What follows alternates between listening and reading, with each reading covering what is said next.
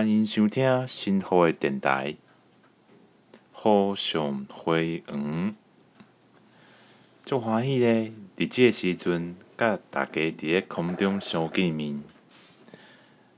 大家好，我是变态新妇。好，那怎么样？神父的台语讲得不错吧？嗯，今天的节目呢，我们就从民主不能当饭吃的郭董郭台铭聊起。那郭台铭呢，最近有一个惊人之语，就是他就出来开个记者会啊，当个 BNT 的推销人，然后开始讲什么，呃，什么执政当局不将人民生命当做第一优先啊。呃，什么？我台积电实际在蔡总统蔡英文恩准下，才可以辛苦的引进来。如果可以早两个月进来，死亡人数大可以减少。但我觉得这个话是非常有问题的。问题在哪里？就是 BNT 早两个月进来就能死更少人吗？BNT 什么时候进来？BNT 是二零二一年九月三号第一批进到台湾，那那这之前呢？之前我们就没有疫苗了。他好像讲到讲到说，我们台湾的疫苗只剩下 BNT，不是哦。呃，其实我们呃日本在六月四号就已经有捐赠了 A 粒嘛。然后，美国在六月二十二号，他有捐赠两百五十万剂的莫德纳，所以我们还有还有高端可以打，所以我们已经在 BNT 进来之前就已经有呃很多疫苗可以选择。那就算 BNT 再早两个月进来的话，就七月嘛，那那还是一样啊，就是 就跟其他。其他的疫苗都就是还比比他还早，所以你说早两个月进来，台湾就会死，就是死很少人吗？这个这个这种说法就是，那我可不可以这么这样说？就是如果中国病毒不要进来，台湾就不会死人，对不对？不是，只要中国没有病毒，那郭董是不是就不用花钱买 BNT？是不是这样子？所以这种干话就是人人都会讲嘛，就是我们早几个月啊，我们。早知如此，怎样？就是事后马后炮嘛。那谁挡 BNT？BNT 是谁在挡的？那不就是中国嘛？那为什么郭董都不讲？就郭董挡我们的 BNT 嘛？然后就是被迫我们只能跟上海复星去买买 BNT 疫苗，而且一开始呢，他们来推销的是复必泰嘛，就是香港有过期的那一批。我们看那个美国参议员 Tammy Duckworth 在接受智库访问时的说法，他说：“你知道台湾正在被中国给封锁，中国做的事情就是透过疫苗计划，基本上是封锁不让台湾取得任何疫苗，然后告诉台湾人，如果你想要疫苗，你必须买我们的疫苗，然后跟其他的国家说。”如果他们提供疫苗给台湾，他们将无法，中国到时候就不会有更多的投资和贸易。对，所以在这边说的是卡卡台湾 BNT 疫苗的的是谁？就是中国嘛。那你只能跟我们买疫苗是买什么？就是上海复星代理的 BNT 嘛。好，那上海复星代理的 BNT，它的问题是什么？就是 BNT，就是把台湾的台湾的购买权或者代理权，就直接卖给中国嘛，可以这样说吧？就是变成说，我们 台湾的疫苗要透过中国的代理才可以买嘛？对。那政府说说，他们说要卡 BNT，请问是卡在什么地方？是不是卡在说，呃，一些民间厂、民间人士，他们想要绕过政府？或者是不要透过原厂，就直接跟代理商买。那买到是什么东西？然后会有什么呃副作用、负面影响？这个是不是有风险？那啊，政府是不是要阻止这种风险的发生？比如说，你买的 BNT 可能是过期的，或者是你买了 BNT。里面附带的是什么很奇奇奇怪怪的什么丧权辱国的条的合约？那上海复兴他们曾经要求什么？他们在谈判过程中，他们有要求台人的医疗记录。那如果我们这个缺少政府的授权，或者是呃跟原厂坐下来谈，那是不是这个什么台人记录有可能就被过了？对不对？或者是呢？你买来你没有冷冷链的设备？然后发出了事情，答出了事情，那请问谁要负责？政府是不是有义务要替我们人民把关？对不对？所以你说这种把关的程序就叫做卡的话，那我跟你讲，全世界都在卡卡疫苗，因为没有任何一个国家他会说，呃，没有要害救济或要害赔偿，透过呃，就是就就让你去打疫苗，对，然后就可以买疫苗。所以买疫苗，它不是菜市场买菜，疫苗买的是是看看起来很容易，可是后面的代价还有风险，要怎么要怎么把它给消化掉？这个就是政府他要负责的把关的责任。对，所以郭台铭说什么早两个月就可以买疫苗，这个句话是有问题的，问题在哪里？因为郭台铭他是在六月份的时候才主动提出说要买 BNT 的疫苗，那其实二月份陈时中就已经表示说，更或更早以前，台湾其实原本就要买 BNT 的，可是，在二月二十号的时候，BNT 公司却突然退出，那就是中国有介入嘛，所以才买不到 BNT 的疫苗。所以你说要早早点买，那我们可不可以这样讲说，BNT 公司在二月份的时候早早点答应，那台湾是不是就不会死死这么多人呢？那中国没有阻挡疫苗，那台湾是不是可以早点拿到疫苗？对，就不用就不用郭董出马。那你你郭董是后来过了好几月后六月份才提的，那你在你在说什么啊？对，你怎么你怎么会会觉得说？自己买到疫苗，然后买得到就是一定是真的，在那个时候，就是你说到底，你可以真的到货，是不是有台积电还有政府去去协助，所以你才真的可以拿到疫苗，不然你是不是可能跟那时候大邱市长买的一样，哦，大邱有一批很赞的疫苗，可是是假货这样子，被骗的，有没有可能？那韩国的大邱市长他们要买的是什么？就是 BNT 嘛，也是说有一批很赞的 BNT 辉瑞疫苗。因为为什么 BNT 公司要跟政府谈原，然后为什么我们要跟原厂买？因为如果不是跟原厂买，你就可能买到假疫苗嘛。那为什么要跟政府谈？因为如果没有政府做后盾的话，那疫苗公司是绝对不会跟你谈的，因为出了事他们没有办法负责嘛。那郭董他这个。一开始他不懂怎么买疫苗，就是有钱就可以比较大声，你就想要绕过政府，然后还要避开原厂。那问你啊，好，OK，他最后是在政府协助下购买成功。那如果当初他自己自己跑去买呢，会买到什么东西？这买东西打不到你的身体里面。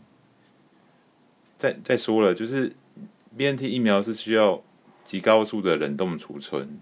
然后要冷链措施。换句话说呢，你温度不够的话，那个疫苗可能会坏掉。那有没有可能他买过来坏掉的疫苗就打入台湾人的身体里面？台湾人要跟谁要跟谁要赔偿？跟红海吗？不可能啊，就跟政府要赔偿嘛。所以你你不能在那边有功独揽，有过你扛，然后在那边事后诸葛，然后避开最严重的问题的始作俑者就是中国嘛。那你你买到疫苗，就明明知道对方卡你，你还在那边感谢中国，这个不是就是，就摆明的就是就是跪舔嘛，不是吗？对，当然他买疫苗是很棒很好啦，可是他可以不用做这种政治攻击，然后把疫苗搞成好像全天下只有 BNT。那么回到所谓的他提早两个月嘛，提早两个月是算一下。呃，六月到嘛，提到两个月，四月。好，那个时候我们台湾死亡数是多少？四月份的时候，查一下，二零二一年四月，四月份台台湾其实没有什么人死亡，那你说后续是因为有那个？万华的疫情嘛，就开始在五月十八号有两例死亡，然后慢慢新增、新增、新增到六月，OK，BNT 进货，那其实就顶多一两百个人死亡，而且死亡的人大部分都是没有打疫苗的人，所以就很奇怪，说你你早到货两天，你可以少少死亡；早到货两个月，你就可以少死亡，不是啊？原本就那时候死亡数就很少，你要减少到哪里去？因为死亡都是没有打疫苗的人，他们就是不愿意打，所以你也减少不了真正的死亡嘛。或者是他们不是不愿意，就是身体无法负负荷打这样的疫苗。对，就有一些可能，嗯，对疫苗敏感啊，或者是身体病弱啊，他们不能打疫苗。所以你这样讲就是很很不道德，就是你为了自己在那边想出风头，想要选总统。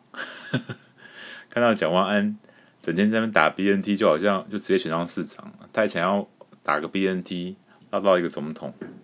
那我觉得这种行为就是第一个他说谎嘛，第二个他自我中心嘛，第三个他别有所图嘛。所以这一个疫苗你可以搞这么多事情，就是就是 OK，你我们可以收下你的疫苗，但是我们不要收下你的那个不好的。个人的自私的念头，这样做对不对？好，那最后我们来谈一下中国的疫情。中国的疫情呢，最近非常非常的严重。那每个人都开始在抢药，那还有在医院里面就看到一个小诊所里面躺了十九具遗体，那俨然就是呢。当初武汉在线，呃，那那其实神父之前就讲过，就是中国它是有大量的变种病毒入侵。那最近的他们的资料显示，是他们自己说的哦，这个变种病毒呢，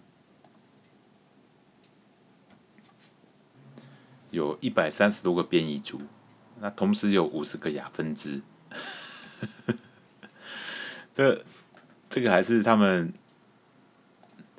诶，疾控中心的所长说的，说一百三十个变异株入侵，那包括 BQ 五点 one 和 XBB，然后由于病毒共循环，非但不能如先前预期的产生群体免疫，还会出现一年感染好多次的情况。那这个病毒共循环这个说法就很有意思哦。什么叫病毒共循环？就是你你染完还会再染下一个，然后你染下一个是没有什么抵抗力的，因为因为很容易染到，因为病毒的病毒的突破感染力太强，对。所以神父之前就有说那个白纸的理论嘛，病毒会变种，就很像你一张白纸印了一一千多次，那会出错嘛？出错的就是病毒的基因的变异。啊，中国有十四亿人口，就是假设四分之一印个几亿次，那出来的变种病毒就一定是非常非常的多样，对。所以这个变种病毒有没有可能出现比较高致病率，或者是高死亡率的，或高传染率的变异株，有没有可能？那其实之前就很多人说病毒是流感化的，就像他们。现在那个钟南山说要叫做新冠病、新冠感冒。呃，好，我们看中国的疫情啊，它其实分两处，一处是比较轻的，就是在广州；一处是比较重的，就是在北京。北京的主要病毒株是 BF 点七，广州是 BA 点五点二。那很明显，北京的疫情比较严重。所以你看哦，同样的变种就有轻重之分的。那那你说变种病毒它还不会出现更重的吗？没有这个可能性吗？我是打个问号的。对，所以这个真的要台湾真的要谨慎，就是我们可能对于那个鲑鱼返乡的台商，因为他们是最有可能把病毒带回来台湾的，可能要多注意，要加强他们的检疫措施。我们现在的检疫措施是零加七嘛，自主健康管理，这个有点太弱了。对，因为你懂吗？就是如果你在你在中国已经憋了很久了，回家过年一定会想要把门打开，跟家人说新年快乐，然后说的那一瞬间，这个 BF 点七这个地狱犬病毒就直接传到你的家人身上去。所以我觉得加强检疫措施是有其必要，对，所以，所以真的不用，就是，呃，你可以不用对全世界都这样做，但是你可以对比较特殊的疫区，比如说中国，就就进行这个，因为它有特殊的原因嘛，他们正在爆发嘛，你就可以加强检疫措施。呃，那最近就发现了哈。就台湾开始出现缺药的情况，就有些部分厂牌的感冒药就被搜刮一空。那其实这个情况也出现在澳洲，就是澳洲呢，他也发现许多中国留学生和代购会在当地药局买药后寄回中国，造成澳洲药局的退烧药物短缺。那他们，他们甚至还贴出中文的公告，就是说每每个人最多只能买一百克的普拿疼。所以你看，澳洲都开始被抢药了，那你觉得台湾有可能会会没有抢药吗？就中国人会放过台湾吗？而 且澳洲都已经下手了，那那台湾就更不用讲。那我觉得，如果是陆配或者是台商，他们想要多带。多带几个感冒药去中国，这个无可厚非啦。可是你光这样是不可能有办法造成缺药潮的，或一瞬间就是让我们的普拿藤陷入短缺的情况。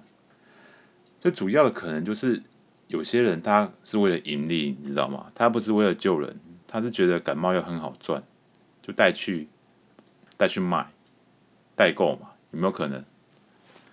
因为你看哦。这边有一个医师，他有发表文章，他说在中国呢，一瓶十五十五块人民币的退烧药已经攀升到两千八百块，甚至同一天晚上呢，已经飙涨到四千到四千五百人民币。这个就是一瓶七十元的退烧药要卖到两万，那你觉得这个是不是暴利？就是你七十元的东西可以卖两万，那一定会有很多人去去抢来抢来去卖啊，所以所以我觉得这个很可疑，而且指挥中心必须要注意，就必要时你可以限购，对，就像假设我带带十瓶嘛，然后我去那边卖两万嘛，那我就已经现赚多少钱？现赚差不多有十几万了吧，所以这个根本就是暴利啊，就绝绝对不可以小看。呃，中国的民族性，或者是中华民国人的想发大财的欲望，就是他们为了钱，什么事都干得出来。嗯，可以这样说。然后，就算中国人他不来台湾，其实呃，能够能够去中国的，比如说台商，比如说陆配，比如说中国留学生，他们其实可以透过各种管道。呃，去把药带回去，所以就有可能造成我们的普拿疼或者是退烧药就一时短缺。然后我们绝对不能忘记过去呢是口罩荒的情况，就是当这个武汉肺炎刚起来的时候呢，这个美国人他们就就就那时候还在中国蔓延，美国没有疫情，就美国就发现他们的口罩就突然不见，就是 就是抢购潮会发生在你的问题还没开始的时候，他们就已经开始抢购了。对，换句话说呢，就是在台湾现在我们疫情还很平稳，所以。没有说很真正的缺药情况出现，可是当缺药情况出现的那个时候，比如说到了到了跨年以后，冬天来了，那个时候你再去防就来不及，你再去限制限制药品进出口，那就很慢，所以你真的要未雨绸缪，就是你要设想说，哎呦蟑螂，可恶的蟑螂，就是你要设想说我们最糟糕的情况。是什么？然后超前部署，要预防这个情况，不要等到说我们现在真的要戴口罩，发现说哎，口罩全部被中国人买完，那我们要吃药的时候，发烧药都被中国人抢走了。对，所以这个是非常非常要注意的一件事情。然后我们看这个这个事情，就是当初我们金门小三通的时候。苏贞昌不是说可能会引爆缺药潮嘛？就那时候，大家那些八卦版啊，那些呃，我们说的是民粹选民，他们说什么？他们说是假的啊，垃圾民进党啊。那如果美国缺药，你们还不是会直接打包到送到美国？然后每天跟大陆买东西又不给善意，你们可不可以不要这么这么不要脸啊？台湾人。我说你要抢什么啊？抢什么药？怎么有抢药？你要抢清冠一号还是抢高端？值得抢吗？结果现在我们清冠一号就被抢，然后我们还发现说啊，原来其实呃，像子宫颈癌疫苗，其实我们以前在子子宫颈的疫苗在金门都被打光，就是我们台湾进这个子宫颈的疫苗，HPV 疫疫苗。一针平均五千元新台币，那台湾一年有两万五千剂，竟然有五千剂在金门使用。那金门人有这么多吗？这么这么多人，这么多人子宫颈癌吗？不是吧？都是，就是他们有一个攻略，就是说怎么中国人怎么到台湾去打这个超贵的疫苗，然后刷跟金门人借健保卡。那就有金门就就就是为了赚这些屁钱，就开始出卖台湾人的呃医疗资源，这样子。就是金门人真的比较讨厌我，因为你们你们你们岛上真的有很多这种人，就是为为了赚钱而就不要命这样，就是慷慷他人之慨，这种人非常多。然后只要是医生都会知道哦，就是本来金门马祖就有很多中国人拿着台湾健保卡来鱼目混珠，来领药和买药。带去中国，就已经原本就有这样的情形的。那你觉得开放了金门小三通以后，会不会有人想赚两万块？会不会有金门金门金门的小天才想要赚这两万块，就开始就是开始搜刮感冒药，然后去卖到中国去？有没有可能？我跟你讲，这一定会发生。所以小三通为什么不能直接开或马上开？就是要预防这种抢药的情形嘛。那别说，别说金门会被抢药啦，就是他们也可以从台湾台湾买一买，送到金门去，再转到中国。可是金门你要想清楚哦，就是你你你中了这个事情，为了小三通，为了为了要为了要去中国做生意或干嘛的。要想清楚哦，就他们要开放这个小三通，就是要把金门当做跳板。所以呢，你那像陈玉珍说有大三通啊，大三通可以，为什么小三通不行？就是你原本台商要回回那个，假设去金门好，回台湾好了，他是坐飞机到台湾，那有些台。如果你开开金门小三通，他们就是为了方便和省钱，就会从小三通坐船。就换句话说呢，他们不是为了金门人开放小三通，他们是为了广大台商想要归于返乡，所以要开金门小三通。那到时候庞大的人，呃，带病毒的人口到金门这个小岛上面，呃，金门人你想清楚哦，你会会产生什么影响？然后我们看金门它的 ICU 的病床只有四床，医院只有一家。好，今天这些台商他们哦跳岛跳到金门，然后他们回到到台湾去，那留下一地的病毒，然后到处传染给金门人互相传染，然后赚钱也不是你们在赚，就是到时候那个真的有做生意的，就是有关系的有管道的，那你们在本土的金门人是不是很衰？就是这些人那个什么，呃，跳船跳走了，钱也赚饱了，然后剩下的，呵 呵剩下有可能危害健康的事情是由金门人来承担，是不是这样子？就是如果你没有开小三通的话，这些人是台湾本岛来消化，那你开金门小三通，就是大量的病毒灌到灌到你这个这个小岛上面，那衰的是谁？衰的是不是金门人？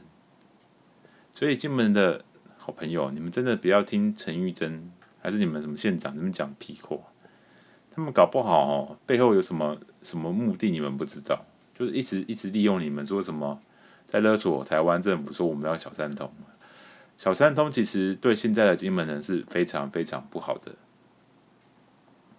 就算你们是有在中国的金门人，想要回回金门，对金门人来说都是蛮危险。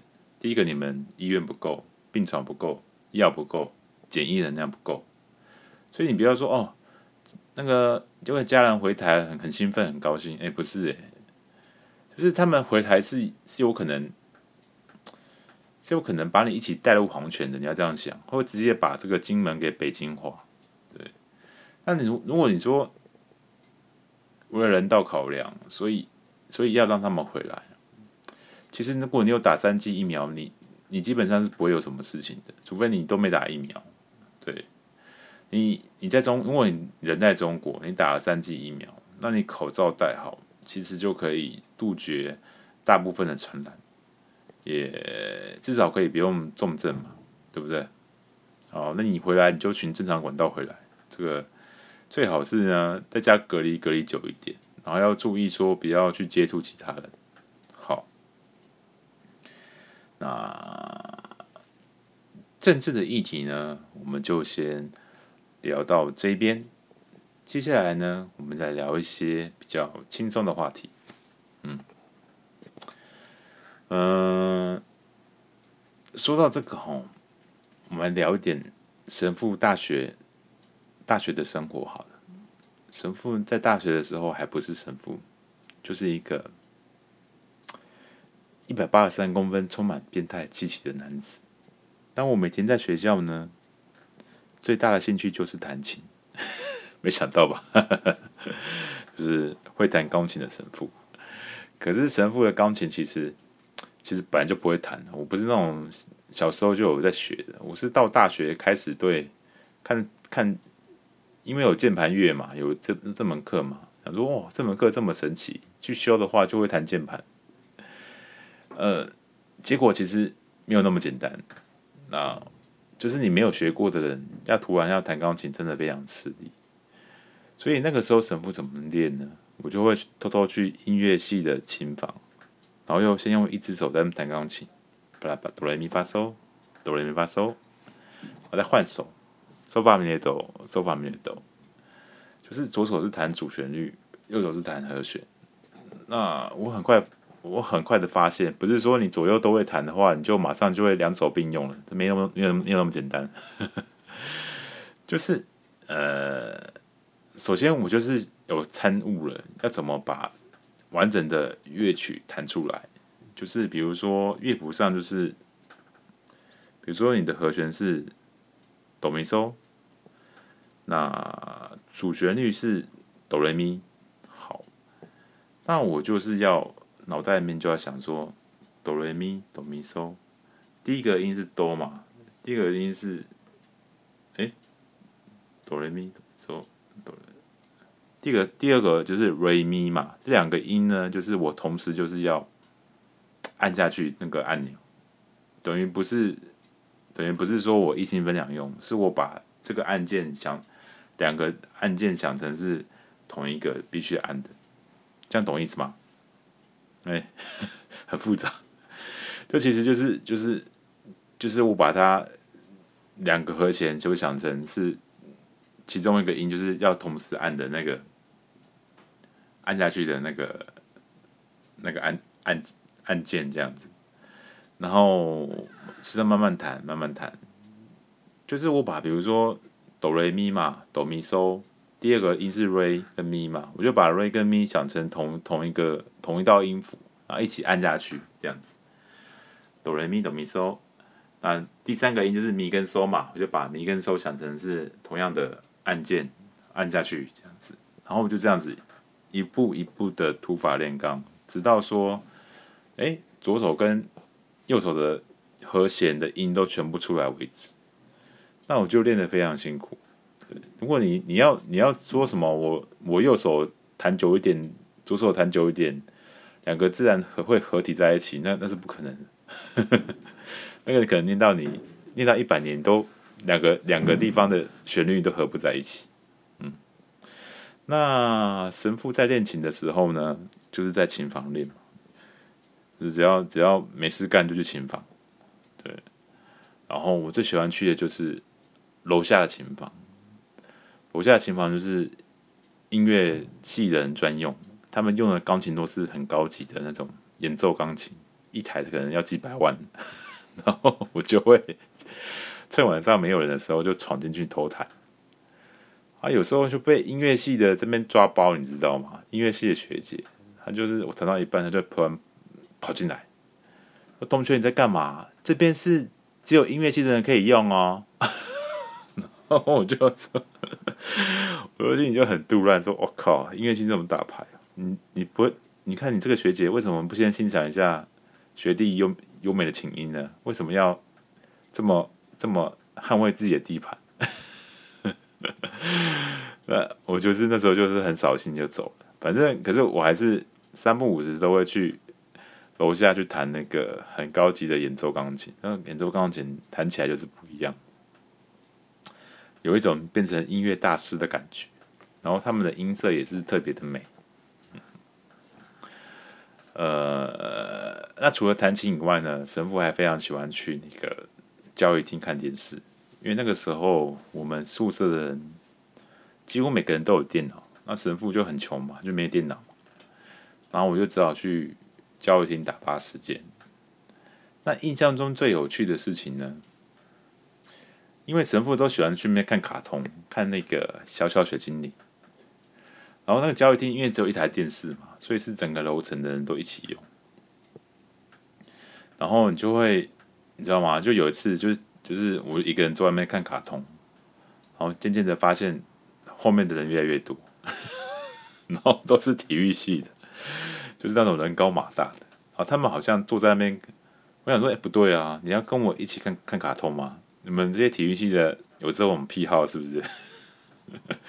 结果不是，他们是要看看球赛。他们可能有一场球赛，他们想看啊，大家说好了，就是聚集在一起也准备看。可是电视已经被我占走了，所以 所以我就一个人在那边，压力非常大。可是我。我就是很白目的人，我就不想转台。然后最后他们等到球赛开始，他们就发现不对，哎，怎么还在播卡通？然后就有人说：“哎，第几台啦？第几台啦？第几台啦？”然后我就假装没有听到。等到 等到他们呃人人在不住在暴动的时候，我说：“哎，你们这么想看，那你就把那个那个遥控机就交给他们，说，那你们自己转吧，我走了。”这样。就等到我的那个小小水精灵看完，再给他们看，这样。就那时候体育系就知道说，特教系有一个很鸡巴的人在那看卡通，在那扒电视。对，那个时候我的臭名就传开来。那我跟体育系的，反正我是特教系的嘛，我跟体育系还有很多孽缘。就因为那时候我在宿舍里，有一次我就很无聊，我就拿着那个。有那个镭射光笔，你知道吗？就是红外线的镭射光笔，就是一个黑色笔，你按钮，你就可以把那个红有一个红色的很长的灯，可以照很远的地方，然后在那边跟逗猫玩、逗狗玩。那有一天我就无聊，就把那个红外线笔就照到窗外去。那我看到有人有人这样走过来，一群人，然后我就无聊，就是去去弄他们，这样用那个红光去逗他们这样子。然后他们贴在楼下就开始在骂脏话，赶紧啊谁谁在那边照？然后我就赶快把那个笔镭射笔关起来，然后躺在床上去。然后过不久，那个体育系就进来敲门，那叩叩叩叩叩。刚刚是谁用镭射笔照我吗？是我刚刚有看哦，是这间哦，是谁？快出来承认！就那时候我就。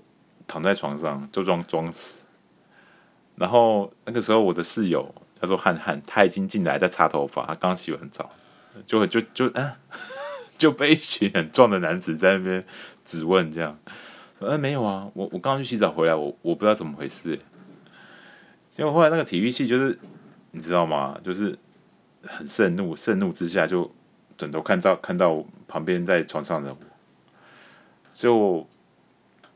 他们看到我，因为那时候我也没穿衣服，我也然后裸体就躺在那边，就 他们看到就吓一跳，说我靠，有一个更壮的躺在床上这样子，就就摸摸鼻子就走了，这样，这就是一个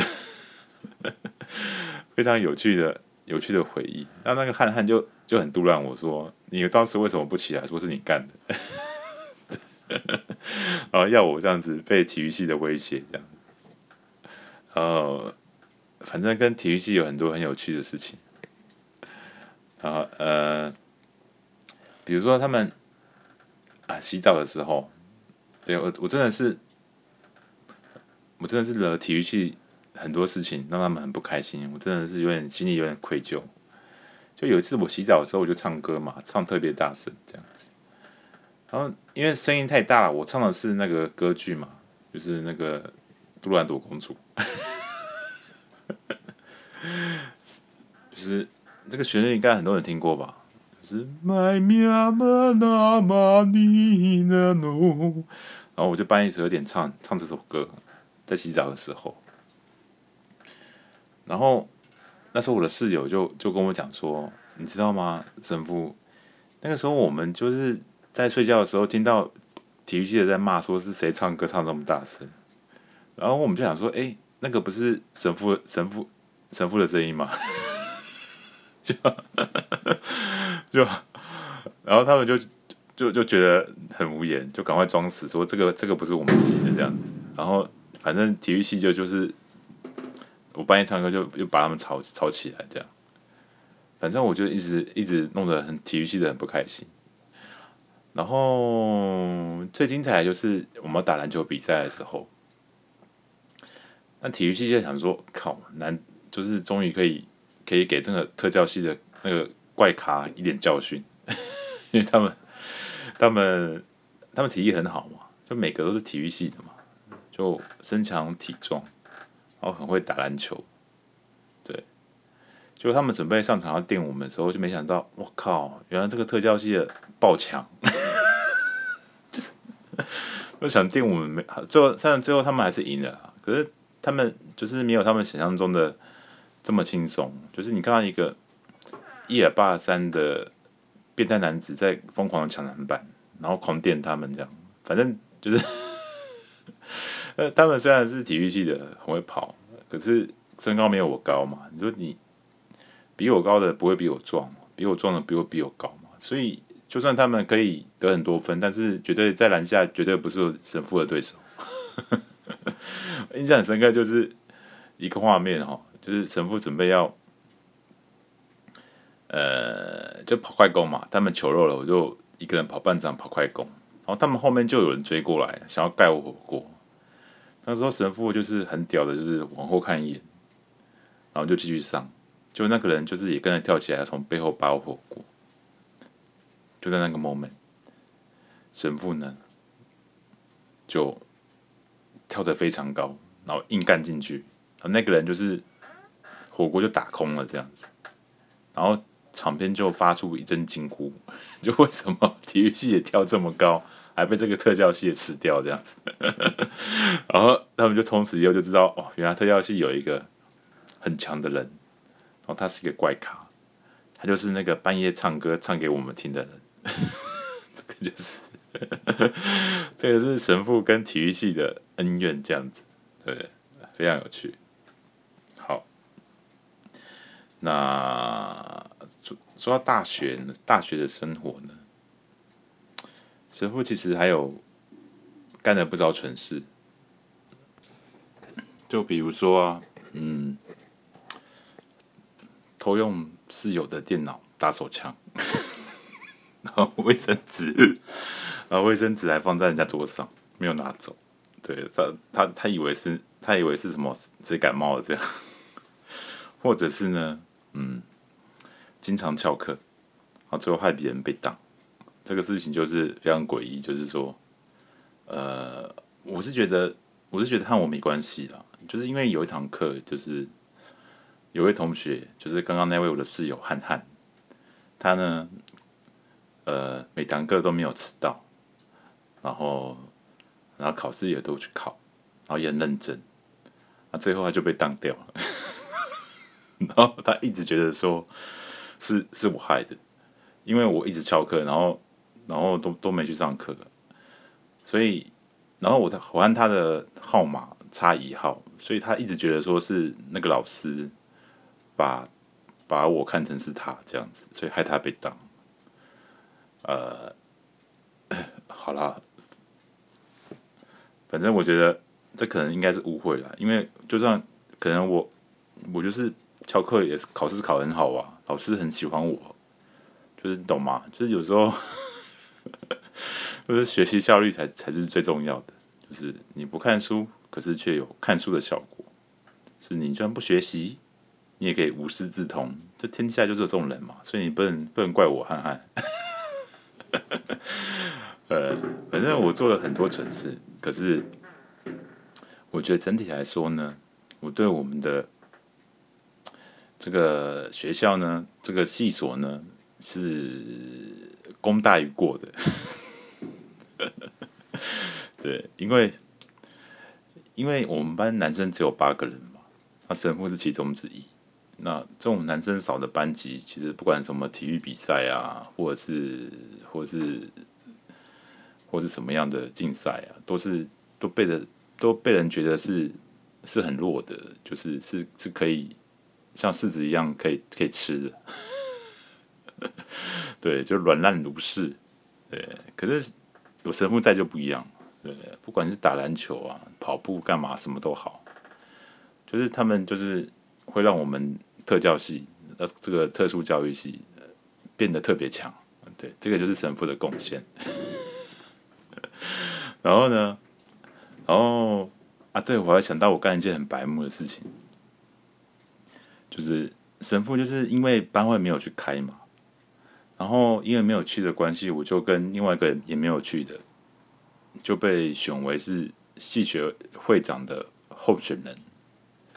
因为这个这个会长候选人呢，就是要跟学长竞争的，所以大家都说这一定输的，大家都不想愿意，就是等于是陪绑的，就没人没人想愿意去当，就是选比较，就是因为没有人去当嘛。就选比较随随位，就是神父跟另外一个没有来的人。然后那个时候我就有点不爽，我就开始提政见。政见之一就是废除戏费。我就写说，我觉得戏费就好像丢到水里面一样，这个怎么使用的呢？都不透明。然后你说要办活动呢，啊、没去的人还要缴钱，我觉得很不公平。然后从此以后就变成学长姐的眼中钉这样，然后还被还被其他同学说骂说，你干嘛？你不懂就不要去得罪学长。那我想说，那、啊、你不懂就不要选我当候选人啊！我当候选人就是这样啊，不然嘞，不然你来当。然后我记得那个时候，哎，我得票还不低耶，就差点就当上系学会长。OK，那我想说，嗯。对，我要比如说，我们还有去讲说我的贡献就是，我们要去代替那个我们系去去打校外的篮球比赛，就代系出征，然后成绩也打得不错，就是靠神父嘛，对不对？靠这个大黑猪。我记得那个时候我打比赛打到说，连那个在场下看到的，比如说中原特教系的一些女生看到说，哦，这个特教系男生好帅哦。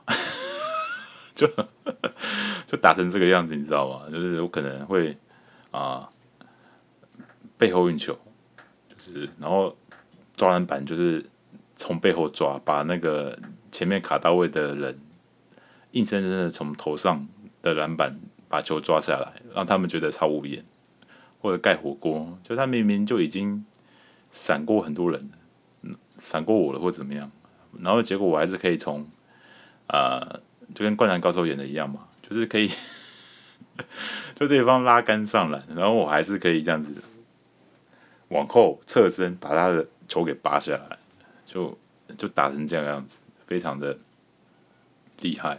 那时候神父其实也是有带给我们的特特教系不少的光荣感。对，那就算毕业以后呢，我们学校要被清大并，呃，一一堆人都笑我们学校很。分数很低啊，就是就是无痛成为清大神。神父也是有发一篇文章说，清大有什么了不起哈？我们竹大还是最棒的。我们竹呃新竹师范学院里面老师是人才辈出啊，这边的特教系的国小学生都是我们在照照顾的啦。然后，那你清大算什么呢？你你总不能说呃呃这个战士去出征。啊，用剑砍得很厉害，然后盾盾牌拿盾牌的没什么用。如果你把那个盾牌拿掉哦，你的剑会被夺下，蓝胶会被射中，你们还是会死在战场上的。然后就写写这样的文章在 PT 流传，对。然后我很呛，我呛说，什么竹大要改名？你该改名的清大嘛，这么清华大学又不是个中国的清华大学，你听过清华大学有两间吗？所以你这个清华大学应该改名成新竹大学。就 就有帮我们学校说话这样子，对，所以我我觉得神父他已经某种程度已经成为这个这个特教系的传说了，我觉得是这样子。所以虽然虽然神父做了很多很糟糕的事情，不过还是有用的。对，学弟学妹，记得你们有这么一个很挺你你们的学长，很。让让我们特教系，呃，那个发扬光大的学长，对，好，那今天的节目呢就做到这边，不知道各位有没有关于大学生活的回忆呢？对，神父的回忆呢还有很多很多，呃都没有讲，今天讲的就是一些比较嗯非常普通的回忆。对，精彩的还在后面，有机会的 再跟大家分享。对，如果如果你跟神父这种人做室友或做同学，其实你是很幸福的。嗯，真的不要不惜福啊，各位主大的伙伴们。好，啊，祝各位有一个长不大的夜晚，可以时时回忆过去。快乐的生活，可以不忘初衷，做一个跟大学生年轻的时候一样有活力的人。那再见。